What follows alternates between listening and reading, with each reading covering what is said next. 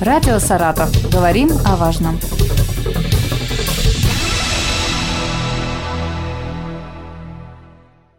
У микрофона Юлия Маслова. Здравствуйте. Сегодня со мной в студии Юлия Владимировна Ванюшкина, начальник отдела налогообложения имущества УФНС России по Саратовской области. Здравствуйте. Здравствуйте. Сегодня поговорим о налоговых уведомлениях и изменениях в налогообложении имущества физических лиц. Но вначале, что такое налоговое уведомление и как его исполнить? Обязанность по ежегодному исчислению в отношении транспортных средств, объектов недвижимого имущества, земельных участков, налогоплательщикам физических лиц, налогов возложена на налоговые органы. В связи с этим налоговые органы не позднее, чем за 30 дней до срока наступления уплаты вышеперечисленных налогов, направляют налогоплательщикам налоговые уведомления для их уплаты.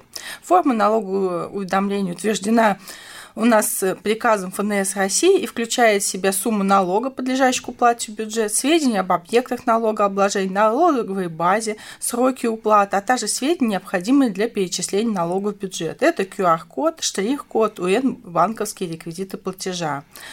У нас есть такое правило, что если общая сумма налога, исчисленной к уплате в бюджет, составляет менее 100 рублей, налогоуведомление не направляется. Оно направляется только в том случае, если уже со срока уплаты прошло более 3 лет. В этом году мы направляем налоговое уведомление за 2019 год с суммы налога 100 рублей, потому что у них уже пресекательные сроки направления. Способом направления налогового уведомления у нас 3. Это личный кабинет налогоплательщика физического лица.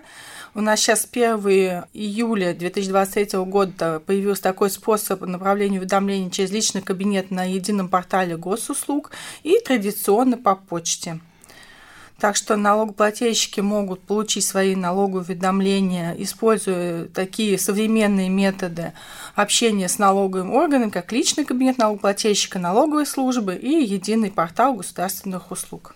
У тех, кому в личный кабинет приходит, у них есть какая-то привилегия, что им пораньше приходит налоговое уведомление, чем по почте? Единственное, да, у них немножко пораньше происходит получение в электронном виде, потому что они видят уже на следующий день после выгрузки, минуя так называемый разнос почтовых отделений, и в связи с этим возникающие иногда бывают конфликтными ситуациями, типа налогоплательщик не донесли налоговое уведомление, и тому подобное. Конечно, личный кабинет более удобно. Ты видишь и суммы, и сроки, и свои объекты более быстрее, чем на бумаге. А там, получается, все отдельно расписано. Если у человека там квартира, машина, то есть, получается, за каждую прописано по отдельности. Всё? За каждую прописано по отдельности. Например, налог на имущество физических лиц, если у вас квартира, то есть указан объект квартиры, следующая строчка жилой дом, транспортный налог, отдельная таблица идет, транспортный налог, и с указанием тоже всех видов транспортных средств, периода владения, ставок там и сумма исчисленного налога. Если вы относитесь к льготной категории налогоплательщика, еще будут также указаны льготы. Еще мне очень интересно, что это за налог, который 100 рублей? Как такая сумма может быть? Различные ситуации бывают. Если низкая кадастровая стоимость, например, грубо говоря, дачного домика, то есть там, если, например, грубо говоря, у нас налог на имущество физических лиц, в налоговом кодексе предусмотрены налоговые вычеты. Так, по жилым домам предусмотрен налоговый вычет 50 квадратных метров. То есть, если, грубо говоря, дачный домик, он приравнивается к жилому дому, на него тоже распространяется это вычет 50 квадратных метров. То есть, если дачный домик 5 квадратных метров, то 50 у нас вычет, на 5 квадратных метров мы облагаем, там действительно сумма налога будет незначительная. Какие изменения в налогообложении имущества физических лиц у нас есть? Прежде всего, это по транспортному налогу. У нас изменился перечень дорогостоящих транспортных средств. Раньше у нас дорогостоящие транспортные средства были машины, которые стоили от 3 миллионов. С этого года, с 2022 года, перечень изменен, и только машины средней стоимостью от 10 миллионов. То есть не налоговые органы, а Минпромторг России публикует перечень этих дорогостоящих автомобилей, в отношении которых налог будет исчислен с учетом повышенного коэффициента.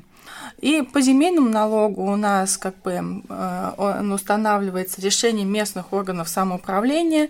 По нефтам муниципальных образований возможно изменение налоговых ставок и льгот со ставками и льготами, которые действуют на территории данного муниципального образования, в пределах которых находится земельный участок, можно ознакомиться в рубрике «Справочная информация о ставках и льготах преимущественных налогов».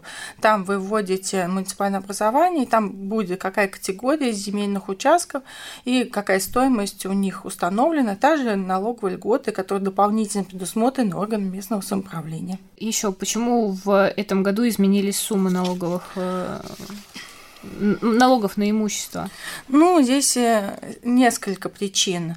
По земельному налогу изменение суммы в налогоуведомлении может быть связано с изменением ставок и льгот, как я говорила ранее. Второй момент – в связи с переводом земельного участка из одной категории в другую. Например, СНТ в ИЖС, да? СНТ и ИЖС одна категория. Например, если вы перевели из ИЖС, например, под магазин, под торговлю, или другой вид использования. Также изменение площади земельного участка. Например, было 4 сотки, стало 6.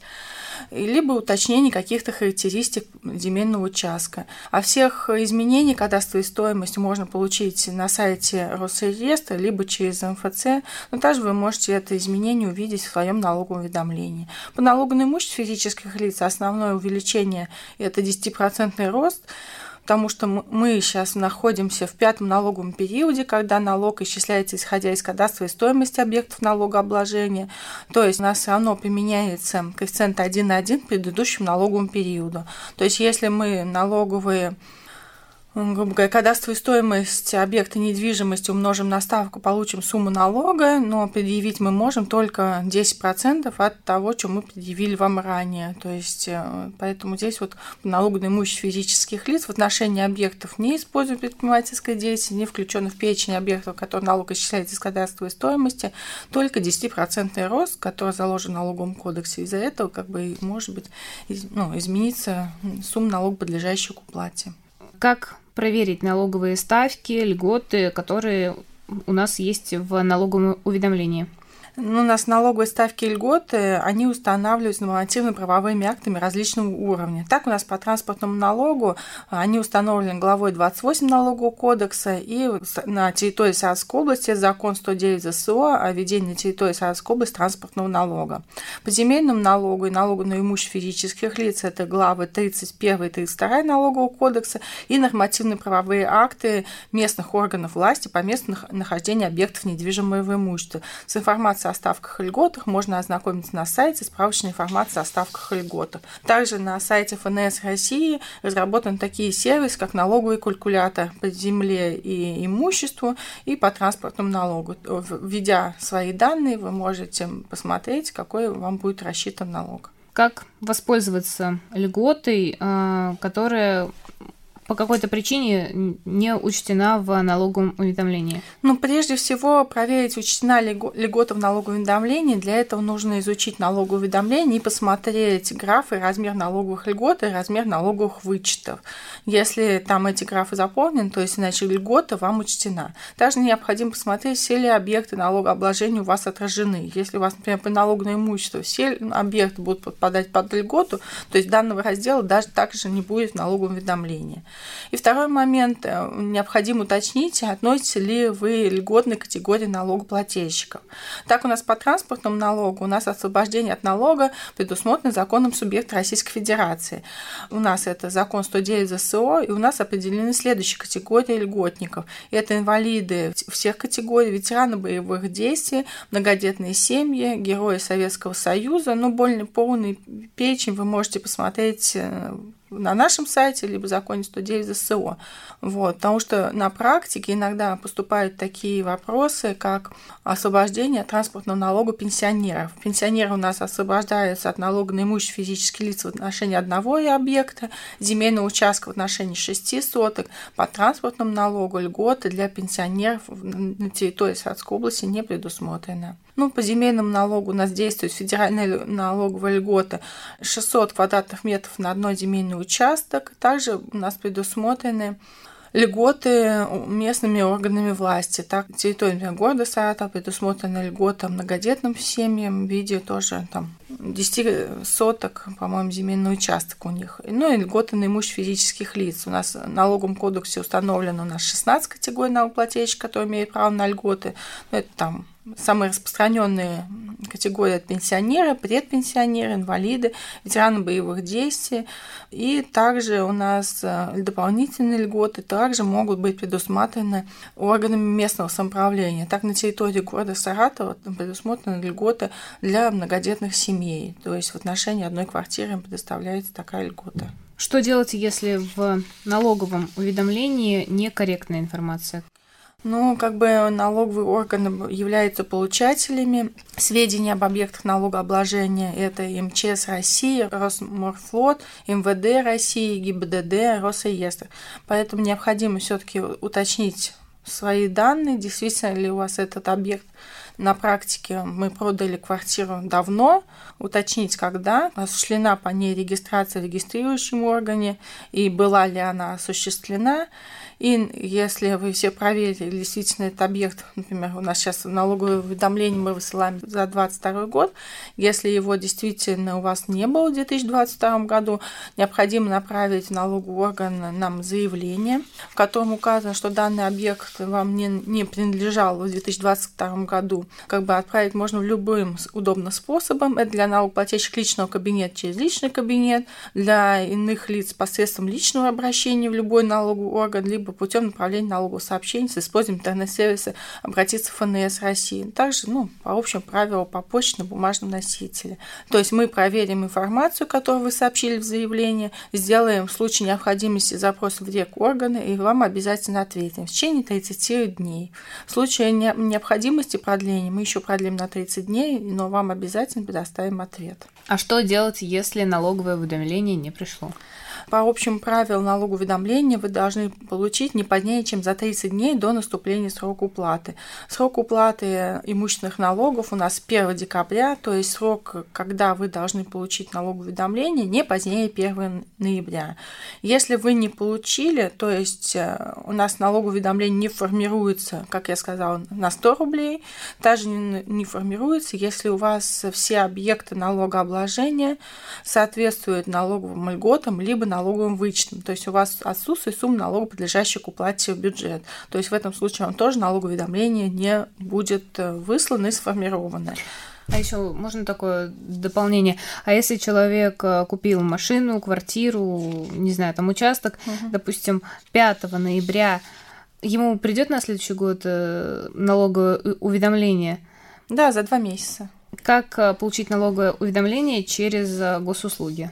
Да, у нас сейчас реализован такой способ получения налоговых уведомлений через госуслуги, потому что госуслуги являются довольно распространенным сервисом обращения в налоговые, в государственные органы. То есть, единственное, что для того, чтобы вы получали через портал ЕПГУ, необходимо зарегистрироваться в портале, а также направить уведомление о необходимости получения документов о налоговых органах в электронном форме. Вы один раз направляете, мы вам всегда будем выгружать ваше налоговое уведомление на сайт ЕПГУ.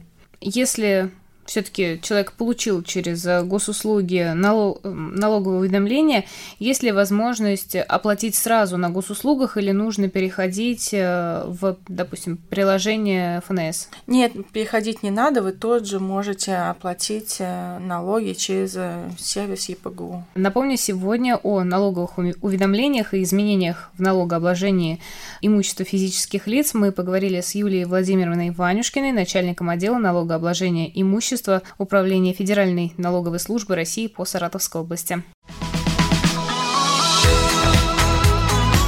Радио Саратов. Говорим о важном.